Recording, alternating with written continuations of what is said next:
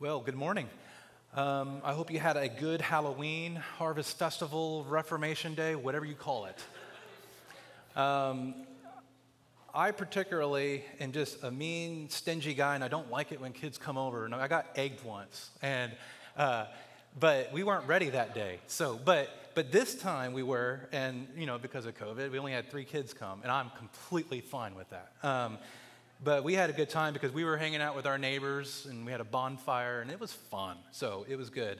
Um, if you have your Bibles with you, go ahead and open up to Revelation chapter 3, verses 14 and 22. We're going to be looking at the last of the seven churches that Jesus addresses.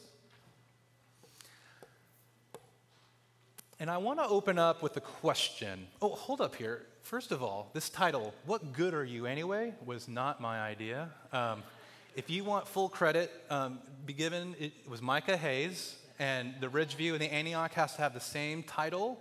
And if you like it, give credit to him. If you are offend, offended by it, give credit to him. Okay.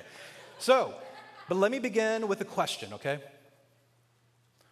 What is salvation for?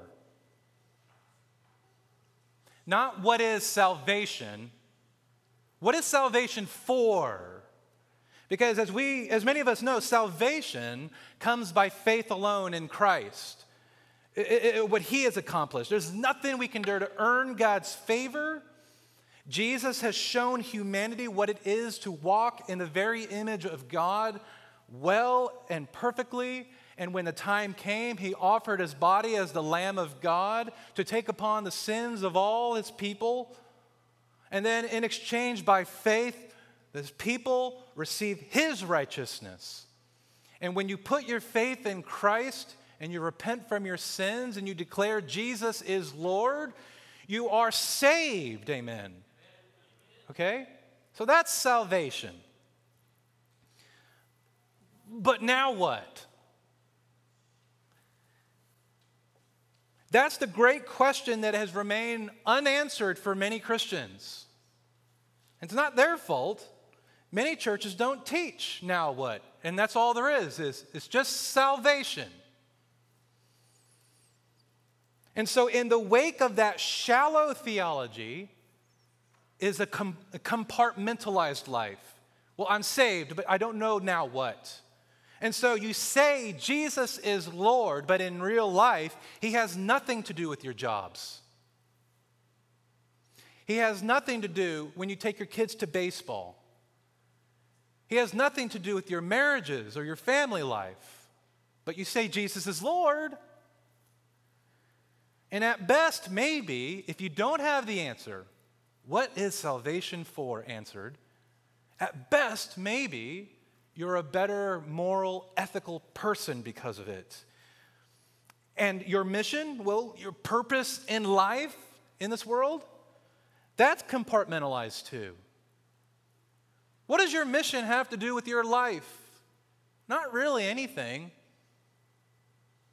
And so, when the time comes when Pastor Derek ex- exhorts the church, go share your faith that wherever you are, you're reminded, oh, right, I got to do that. I haven't been able to, I haven't done that. I've been too chicken, I've been scared, or I have forgotten about it. Because the mission that Jesus Christ is passionate about is not central if you don't answer the question, what is salvation for? The mission is simply an attachment to your life, easily detached. So there's a constant battle with yourself. I, I want to tell you listen, there's a better way to live the Christian life. Not a compartmentalized life, but an integrated life, a holistic life where the mission is central to your life. And let me tell you something this passage we're about to read, oh boy, we better know the answer because Jesus gets fired up in this.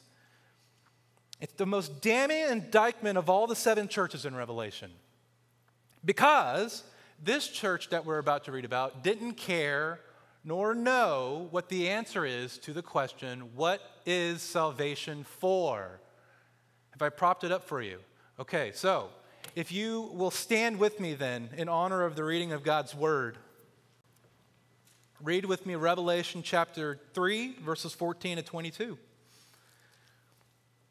This is the word of the Lord. And to the angel of the church in Laodicea, write the words of the Amen, the faithful and true witness, the beginning of God's creation. I know your works. You are neither cold nor hot. Would that you were either cold or hot. So, because you are lukewarm and neither hot nor cold, I will spit you out of my mouth. For you say, I am rich, I have prospered, and I need nothing. Not realizing that you are rich, wretched, pitiable, poor, blind, and naked. I counsel you to buy from me gold refined by fire, so that you may be rich, and white garments, so that you may clothe yourself, and the shame of your nakedness may not be seen, and salve to anoint your eyes, so that you may see. Those whom I love, I reprove and discipline. So be zealous and repent. Behold, I stand at the door and knock. If anyone hears my voice and opens the door, I will come into him and eat with him, and he with me. The one who conquers, I will grant him to sit with me on my throne, as I conquered and sat down with my Father on his throne. He who has an ear, let him hear what the Spirit says to the churches. This is the word of the Lord. You may be seated. What is salvation for? It is for the life of the world and the glory of God. The gospel is epic. It, it is so much bigger than just populating heaven, although we want that. It, it, it changes the world. The gospel is relevant today. And as we see in Scripture, it should change the world, or else we don't have a gospel at all. So consider the text with me. As with the rest of the six churches, we see Jesus addressing the church by beginning with statements about himself in verse 14. And what we see here is that the Lord Jesus Christ sets the bar in verse 14. He defines for us in himself our mission, our significance, and our hope. And we'll look at those one at a time, but first we look to Jesus. It always begins with him because he is what he says, the Amen. Let it be so. Jesus is saying, I'm driving the bus. Do you want to come on or not? Do we want to get on and join what he's doing for his glory and our joy? Or do we say to Jesus, no thanks, we'll just wait for the next bus? Ultimately, what I'm asking you this morning is whose voice are you listening to to define your purpose in life? Here, we see Jesus is the faithful and true witness, the beginning of creation. He's about to tell us what our mission in life is. He is the faithful and true witness, the beginning of creation. What does that mean? When you see the word creation, man, I want you to get this. The New Testament isn't just talking about when we talk about creation, how things came to be. You know, when I ask my daughter and my sons, who made you? And, we, and they rightfully, rightly answer, God made me. That's good. But when we see creation, it's so much more than how things came to be. Creation is saying, when we see the word creation, it's saying, go read Genesis 1 and 2. And when we see creation, it means it's, it's, it's, the starting point of an epic story, the greatest story ever told. It's a starting point of establishing who is God and what is his purpose for humanity. That's what we're talking about when we come to creation. And Jesus is saying, I am the beginning of the creation. I am establishing what is humanity's purpose. It's quite the statement. He is the Amen. So we need a more robust theology of creation than just focusing on, you know, uh, uh, you know, is this immediate creation or is this uh, this evolution coming? That's all an important story. But when we talk about creation, who is God? What is humanity's purpose? It, these are big questions. And so the epic story starts out like this Everything in the beginning was integrated. Every aspect of human society, family, government, the arts, trade, school, everything came together to give God glory. And he saw that it was good. But then something happened the fall, sin. When sin introduced, was introduced in the world, everything became disintegrated. It wasn't just merely a moral issue that Adam and Eve ate the fruit that was forbidden. They wanted to usurp God's kingdom. Now you have a world that is fractured, broken, corrupt, and there's disintegration. It's kind of like there was this beautiful symphony in the beginning. You had all these different instruments that was playing beautiful music together.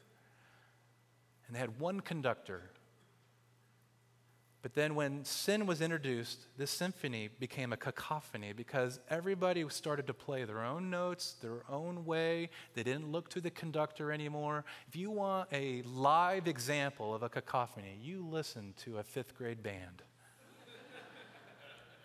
you know, there's just notes not being played right, there's squeaks, and there's, you know, and they're not looking to the conductor.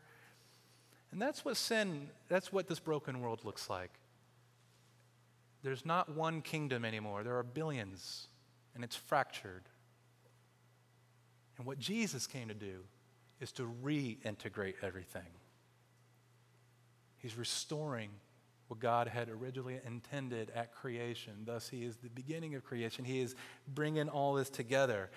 And so, if you go back to the symphony, it's kind of like when someone notices the conductor and says, Oh, there's someone directing us. Hey, he's on, he's on point. Hey, come follow me. This, this is what he's doing. Like, let's, let's play together. And more and more and more, you've got some music playing. It's still not perfect. There's still people doing their own thing.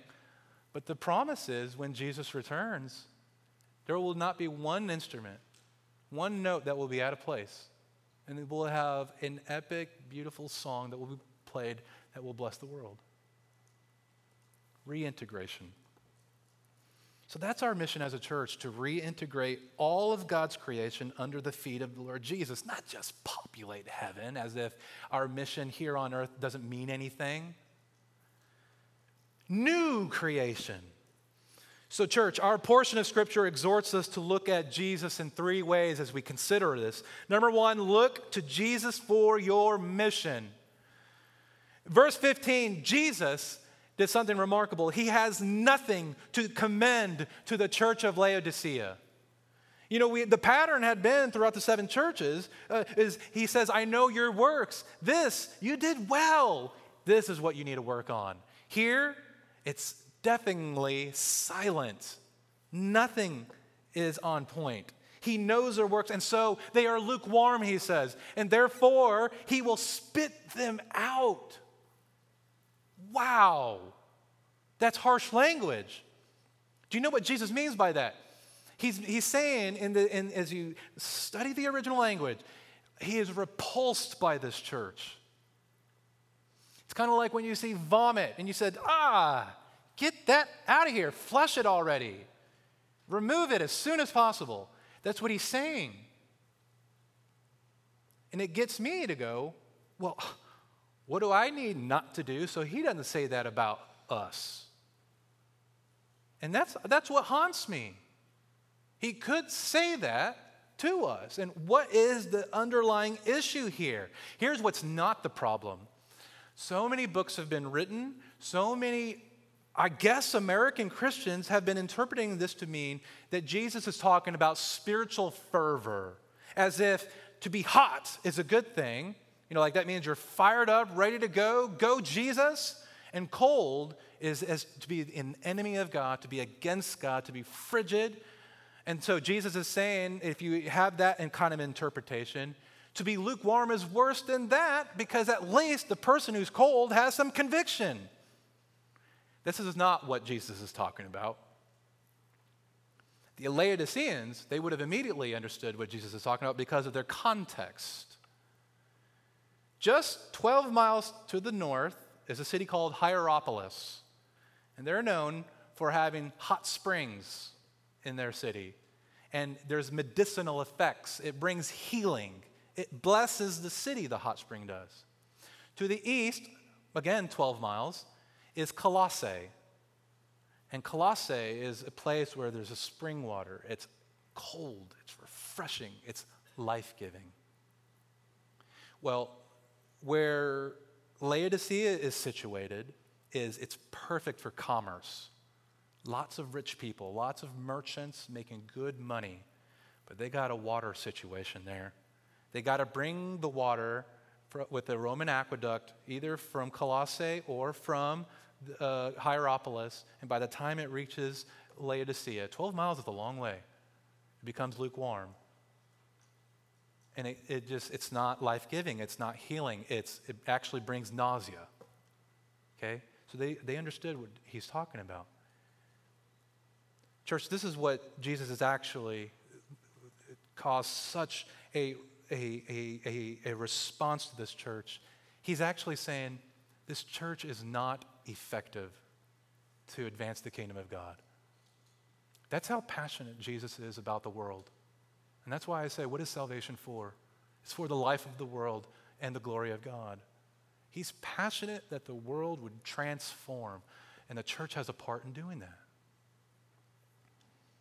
This church, however, went inward.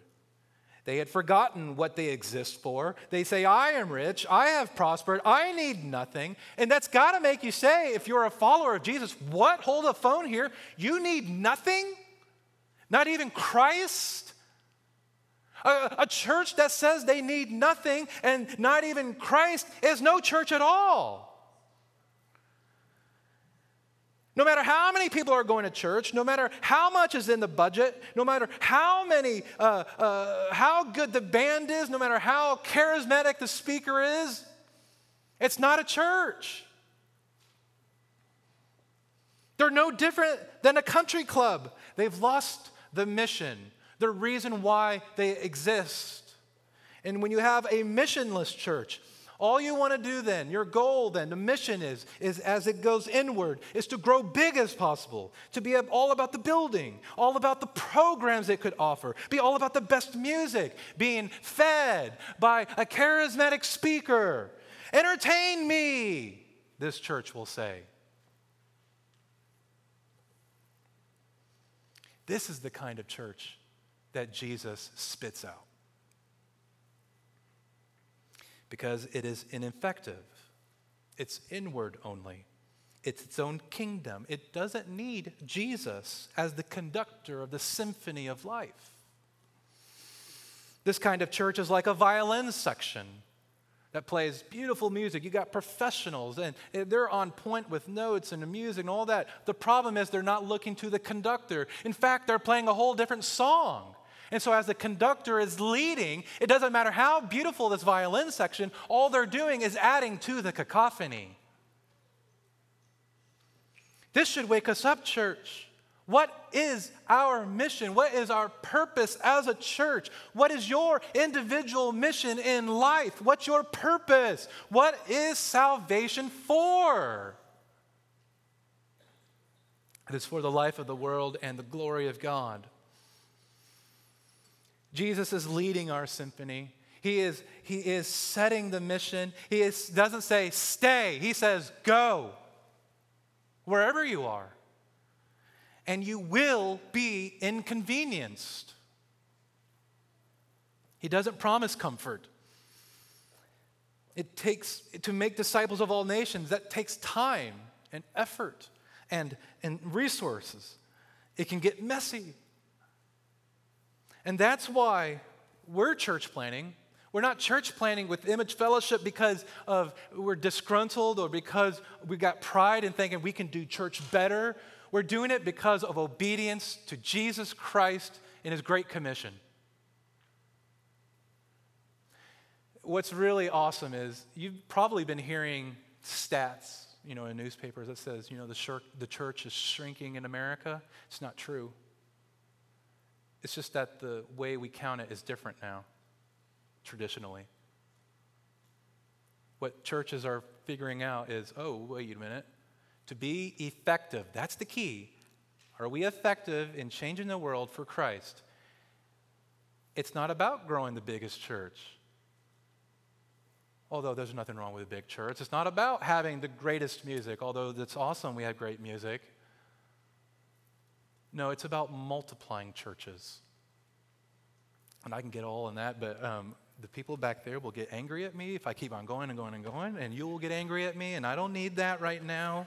There's going to be plenty of anger on November 3rd, so let's not worry about that, okay? So I'm going to have to stop there, but, um, but just, but there, there are practical ways of, of thinking about.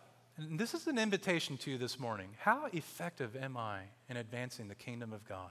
Not just saying, well, I'm going to leave that to the pastors and to the elders or the super Christians. How am I doing? To really take stock and go and just, and, and just ponder and ask Jesus to speak to you, actually. How am I doing, Jesus? Would you say to me, I will spit you out? Or will he say, Well done, good and faithful servant? Because your mission in life doesn't revolve around you. No, you revolve around the mission. Have we forgotten? We are not our own. You have been bought with a price. You belong to Jesus, and Jesus belongs to you. So don't just think about if the church is effective or not. Are you doing it? And, and a way, a practical way to just take the first step is if you feel called, join me in this church plant.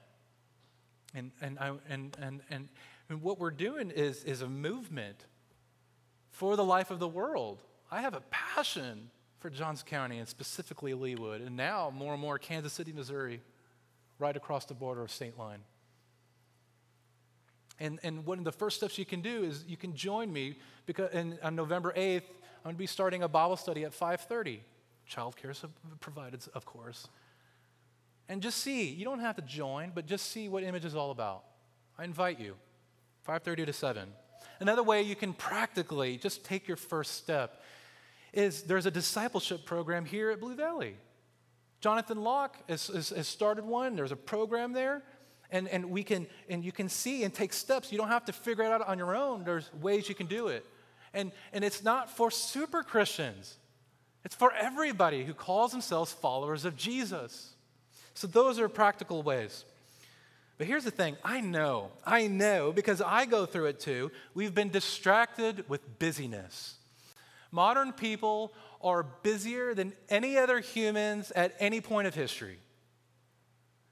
And we've been pushed and pushed and pushed in our mindset, even in the Midwest. We go, go, go, go. Go to work. Take your kids to practice. Do these activities. All the cares of this world just takes over, and, and there's little thought to how does this all come together? Is this Uh, is Jesus pleased with all this? How is Jesus Lord of all this? What's my purpose in life? And not stop and ask the big question. And it sometimes it feels like we're a hamster on a wheel that's just going and going nowhere. And if you have a fertile soil in your heart right now, and you can be honest and say, man, you know what? I'm not really effective for the kingdom, but I want to be. Man, my life is compartmentalized. But my, I want my life to be integrative, to be holistic, put everything under the feet of Jesus. If you're that kind of person, I got some words for you. Well, Jesus does actually. So let's consider the second part look to Jesus. How do we repent? Look to Jesus for your significance. Look at verse 18 with me. I counsel you. Here, look how the tone switches from a rebuke to care.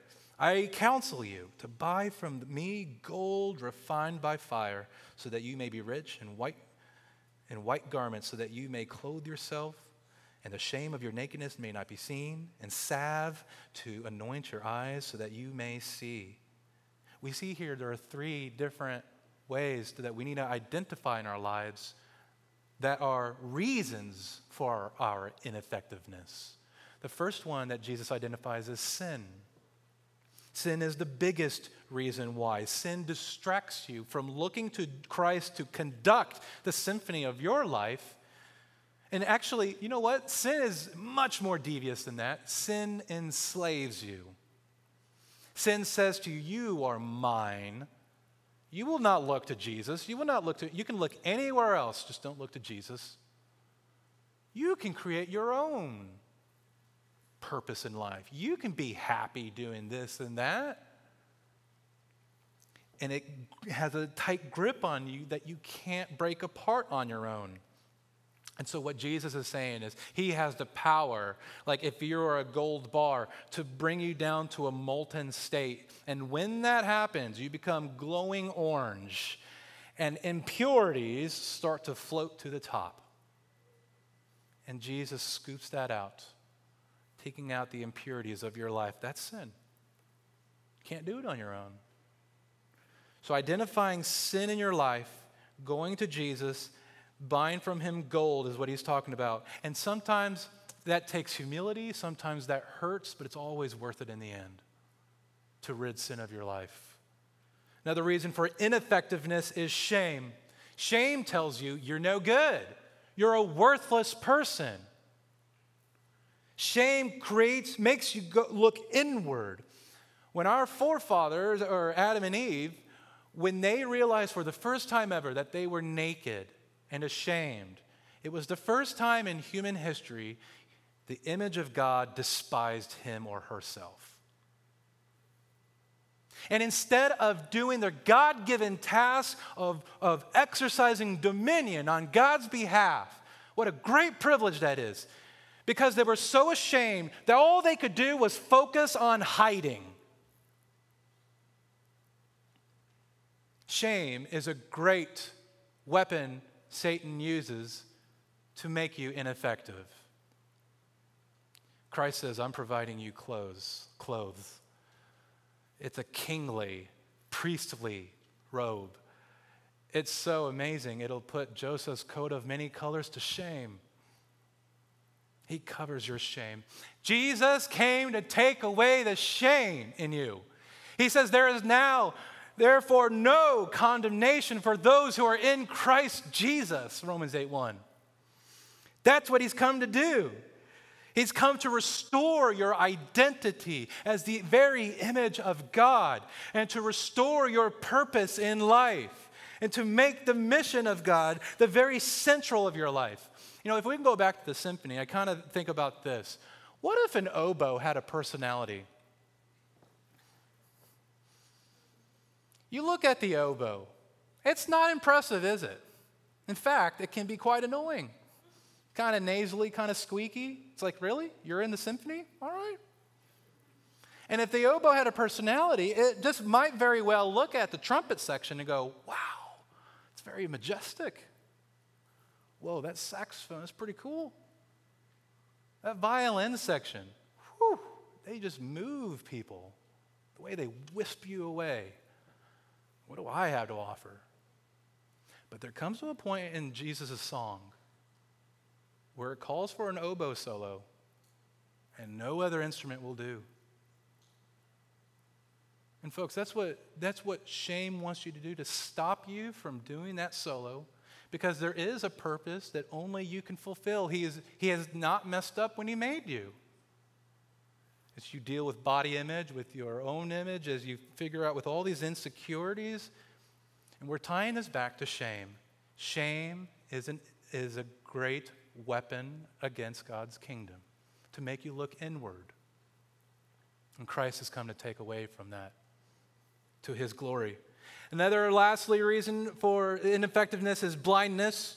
When you grope in the dark, you don't know where you're going, obviously, and so you lose the mission. And sometimes the blind leads the blind away from the mission.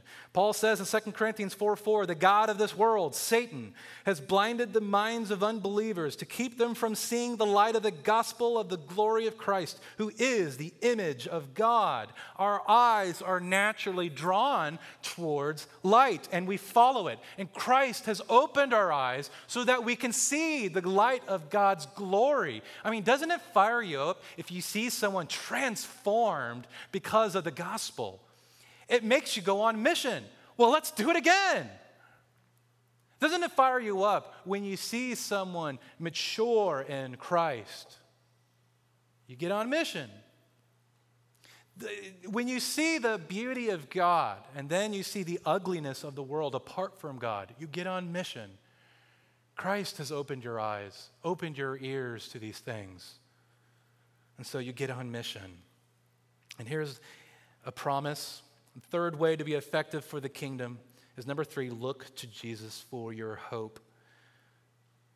Jesus is saying to you this morning, verse 20, here's a famous verse Behold, I stand at the door and knock. If anyone hears my voice and opens the door, I will come into him and eat with him, and he with me. This is one of the most famous verses in the Bible and man, do we misuse it. Many times we use it for evangelism, but this isn't for non believers. This is for a, a, specific kind of church, namely an ineffective church for the kingdom of God. Notice that Jesus is not inside the house, but outside.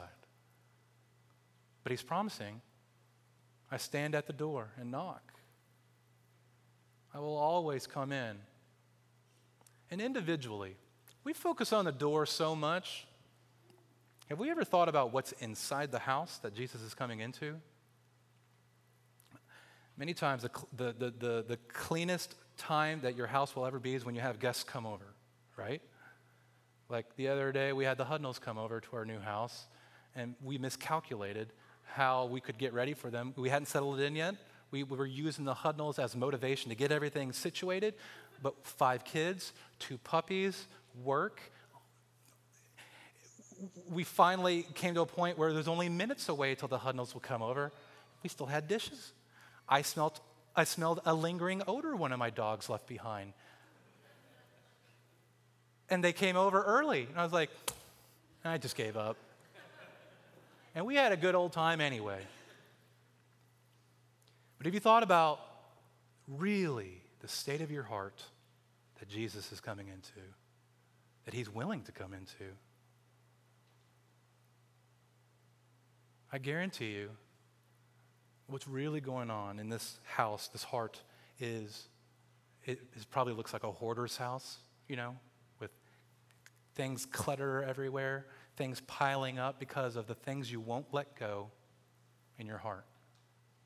Maybe there's dust and cobwebs everywhere because of spiritual neglect maybe is filthy because of lust. Whatever the house looks like, it probably deserves to be condemned and boarded up. That's really when we use God's holiness as a standard, and then you look at your heart. Wow, there's an infinite chasm there. And Jesus is saying, I'll come in and I'll eat with you. And what's beautiful about this is after you eat, your belly is full and you're happy, he sticks around. And there's a complete makeover. And what's beautiful about that is now that the house used to bring down the neighborhood, the value of the neighborhood, that is your heart, is now a beautiful house.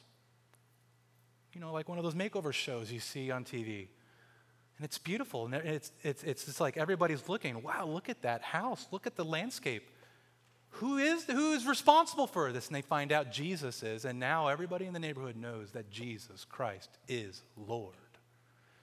And now, you see now, the salvation is not just for you and me, salvation is for the life of the world and the glory of God. And so notice this when Jesus is saying, repent, if you are not effective for the kingdom, the answer is not try harder, stupid. It's come to me. Like he says elsewhere, other, in other parts of the, or in John 15, I am the vine, you are the branches. Apart from me, you can do nothing. He just says, Come to me. Experience transformation and witness effectiveness in your life. Let's pray.